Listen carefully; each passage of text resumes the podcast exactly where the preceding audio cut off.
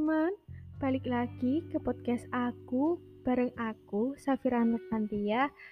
Jadi di podcast kali ini aku akan masuk ke season kedua karena season pertamaku udah selesai. Jadi aku ingin membuat season terbaru dengan materi yang lebih fresh, yang lebih menarik lagi buat kalian dengar. Dan aku harap kalian bisa dengerin podcast aku. Aku bakalan upload seminggu sekali. Oke. Di malam hari ini aku bakalan membawakan sesuatu materi yang menurutku penting banget nih buat kita wis kaum-kaum anak remaja nih, milenial dan gaul. Yang penting banget buat kalian tahu sekedar tahu boleh atau kalian pengen banget memperdalam materi yang akan aku bawakan atau kalian ingin mencari tahu nih um, kegalauan yang sedang kalian rasakan. Oke, langsung aja kita masuk ke materi malam kali ini. Oke, jadi sebelum masuk ke materi nih, aku mau tanya ke kalian. Ada yang tahu nggak nih tanggal 10 Oktober itu hari apa coba? Yuk, aku kasih waktu. Waktunya satu jam. Enggak, kelamaan bun. Jadi aku akan memberikan waktu kalian ini buat berpikir ya kira-kira 5 detik lah. Mulai dari sekarang ya. 5, 4, 3, 2, satu oke, okay, mungkin ada yang sudah menjawab, mulai mencari-cari, googling apa ya 10 Oktober itu hari apa ya? Oke, okay, buat yang belum tahu, aku akan menjawab. Jadi 10 Oktober itu merupakan Hari Peringatan Kesehatan Jiwa Sedunia. Jadi 10 Oktober itu ditetapkan oleh WHO sebagai Hari Peringatan Kesehatan Jiwa Sedunia. Buat apa sih WHO susah-susah menentukan tanggal 10 Oktober sebagai hari peringatan kesehatan jiwa sedunia? Jadi, WHO itu memiliki tujuan yang mulia nih guys. Uh, mulia banget WHO itu untuk menjaga kesehatan mental kita. Jadi tujuan WHO untuk mengkampanyekan kesehatan mental dan memberikan edukasi kepada masyarakat luas mengenai isu-isu yang relevan berkaitan dengan kesehatan mental. Oke, kira-kira nih aku tanya ke teman-teman semua ya. Kalian udah masuk belum kira-kira materi apa yang bakalan aku bahas malam kali ini? Apa? Ya benar banget. Malam ini aku akan membawakan materi tentang apa sih pentingnya mengenali kesehatan mental. Hmm, udah tahu nih, Kak, aku udah bisa nebak saat kakak tadi bertanya 10 Oktober itu hari apa, Kak? Oke, buat yang udah bisa menebak, mantap. Lanjutkan. Jadi aku akan masuk ke pengertian kesehatan mental itu apa sih sebenarnya? Kok kita tuh harus ngerti, mengenali kesehatan mental itu apa?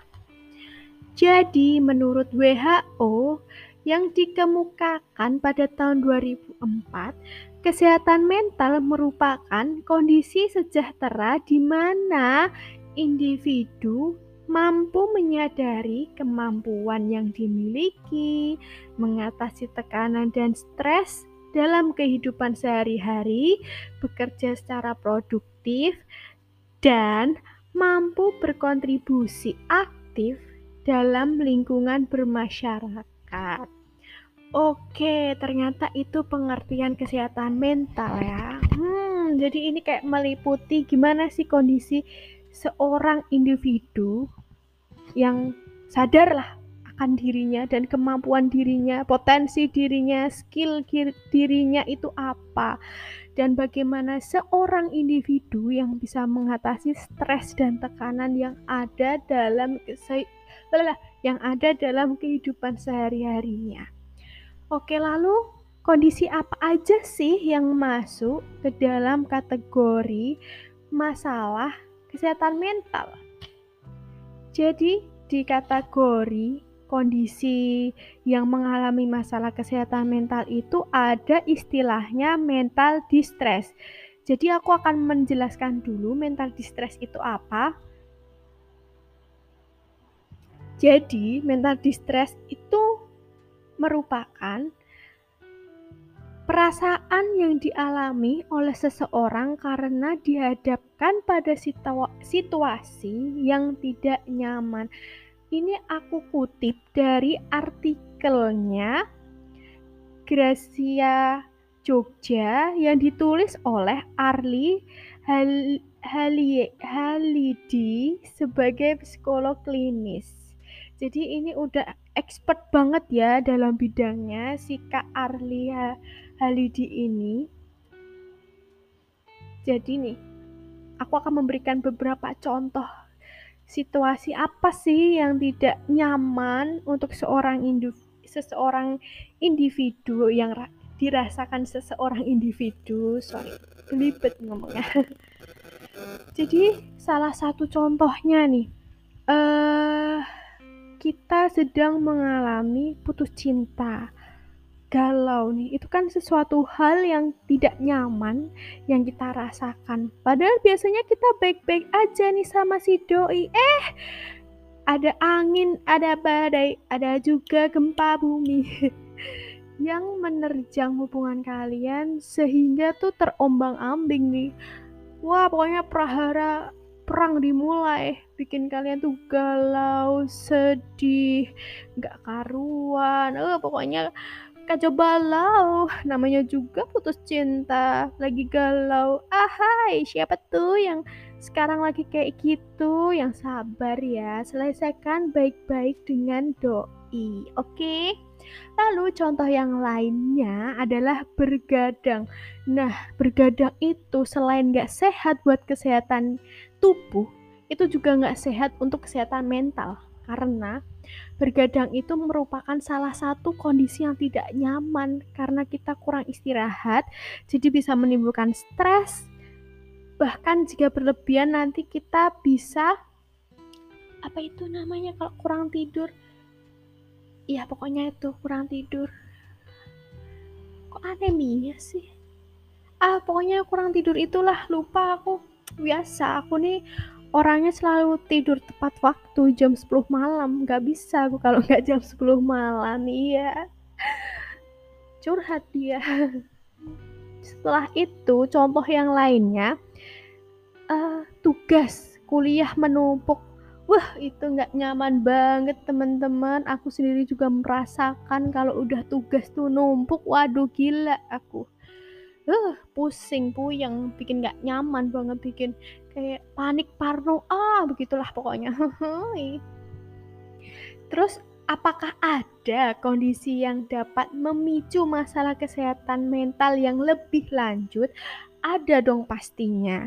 Jadi uh, kan kita tadi deh uh, kita tadi udah tahu tentang mental distress jadi perasaan yang dialami seseorang ketika dihadapkan pada situasi yang tidak nyaman. Nah, kondisi yang berkelanjutan yang dapat memicu masalah kesehatan mental secara lebih lanjut, kita itu mengalami kejadian yang tidak nyaman dalam seharian hal itu tuh hal yang wajar kalau kita mengalami hal yang tidak nyaman dalam seharian. Tetapi nih, jika kita mengalami kejadian yang tidak nyaman tadi secara terus-menerus, seperti maaf ya, kematian anggota keluarga, lalu setelah itu bullying, dan beberapa contoh lainnya. Kematian anggota keluarga itu pasti sesuatu hal yang memukul kita banget, yang bisa bikin kita down, bahkan kita bisa depresi karena kita nggak siap kehilangan anggota keluarga kita. Karena kita udah kayak merasa mereka itu hal yang sangat amat penting banget buat kalian. Kalau nggak ada mereka tuh pasti kalian akan kacau.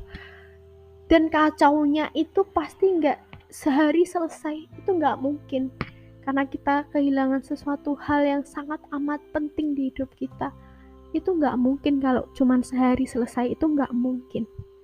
Pasti itu bisa uh, seminggu bahkan berkelanjutan dua minggu bahkan sampai satu bulan bahkan nanti sampai dua bulan atau bahkan kalian bisa setahun full itu merasakan sosok yang hilang dalam hidup kalian. Itu adalah sesuatu hal yang kurang nyaman yang bakalan dirasakan oleh individu tersebut secara terus-menerus. Kalau enggak segera diobatin atau enggak segera dihilangkan rasa kehilangan itu, enggak segera move on lah istilahnya, itu akan menimbulkan kesehatan mental kita yang terganggu. Bahkan dapat memicu gangguan mental yang lainnya. Lalu bullying. Banyak banget loh kasus di Indonesia tentang bullying. Entah itu bullying secara langsung ataupun secara media online. Apalagi sekarang menurutku ya banyak banget kasus bullying di sosial media itu gila. Aku kalau ngelihatnya tuh kayak miris gitu. Misalnya aku lagi lihat TikTok ya, entah itu uploadan apalah. Aku klik kan komenannya. Wih gila. Ada aja loh yang ngehujat. Walaupun kita misalnya memamerkan hal yang bikin kita bahagia ada loh yang menghujat. Gila enggak? Seberpengaruh itu loh bullying.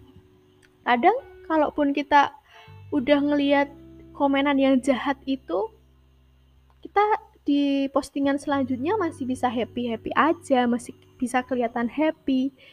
Tapi kalau bullying itu dilontarkan setiap hari, setiap kalian upload sesuatu di di media sosial kalian, apa itu nggak jadi gangguan kesehatan mental habis itu? Iya nggak? Bener nggak? Coba deh, kalian di posisi yang upload video lah kalian lagi piknik bareng pacar lah. Ceritanya staycation pasti ada yang menghujat besoknya lagi kita upload apa menghujat lagi dan seterusnya seperti itu. Itu merupakan salah satu kejadian yang tidak mengenakan yang dilakukan secara terus menerus itu sumpah sih kalau aku di posisi itu pasti stres. Di depan kita happy di belakang kacau balau rapuh kayak nasi kucing tanpa karet ambiar. Nah kalau misalnya kita sudah uh, ada gejala-gejala tentang gangguan kesehatan mental nih aku saranin segera dibawa ke yang profesional seperti seperti psikolog ataupun psikiater. Sekarang gampang banget kok bisa ditemui psikiater atau psikolog secara online. Ada konsultasinya juga secara online. Kalau ingin offline bisa di uh, tempat-tempat yang menyediakan jasa konsultasi bersama psikolog atau psikiater.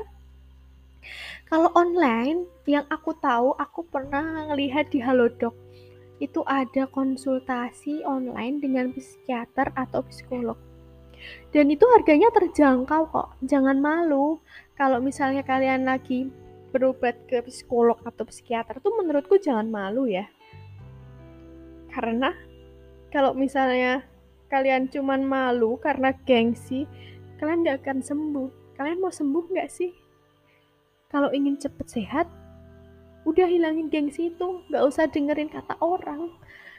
Toh kebahagiaan itu kan kalian yang mencari. Kebahagia kebahagiaan kan karena diri kalian bukan karena kata orang. Nah terus aku mau kasih tips nih buat ke, buat kalian. Gimana cara menjaga kesehatan mental dalam keseharian kita? Yang pertama ada self care ini yang gampang banget yang bisa kita lakuin ya. Jadi self care merupakan serangkaian tindakan untuk fisik, emosi, dan spiritual yang berguna untuk menjaga diri kita sendiri. Self care itu ah pokoknya sesuatu hal yang gampang banget sih yang bisa kita lakukan kayak healing. Jangan healing-healing nanti sinting. Hahaha, jangan dong. Kan kita mau ini ya, mau menjaga kesehatan mental kita ya. Masa kita mikirnya nanti hilang hilang hilang hilang sampai rumah sinting? Ya jangan. Kan kita positif thinking. Nah terus yang kedua ada tips kemampuan problem solving. Jadi problem solving itu adalah kita menyelesaikan masalah yang datang tanpa meninggalkannya jadi kita itu jika punya masalah yang datang nih dalam diri hidup kita, kita mendapatkan masalah, ya udah masalah itu tuh diselesaikan. Jangan malah kalian buang, jangan kal malah kalian udahlah aku nggak mau menyelesaikan, nanti aku stres gitu. Jangan. Kalau misalnya kita nggak menyelesaikan suatu masalah, takutnya masalah itu akan menimbulkan masalah lagi di kemudian hari. Contoh nih, kalian punya tugas. Hari ini kalian dikasih tugas sama dosen kalian. Terus habis itu kalian, aduh udah deh, kan ini tugas cuma satu. Aku bisa kok ngerjain nanti-nanti. Nah kebetulan tuh, deadline-nya masih aman ya, seminggu.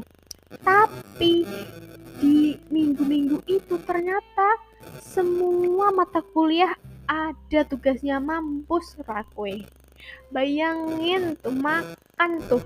Lah, kalau misalnya mata kuliahnya 9, tugasnya 9. Waduh, pusing kan kepala. Nah, jadi kita harus menyelesaikan masalah itu secara cepat selesaikan biar enggak menimbulkan masalah lain.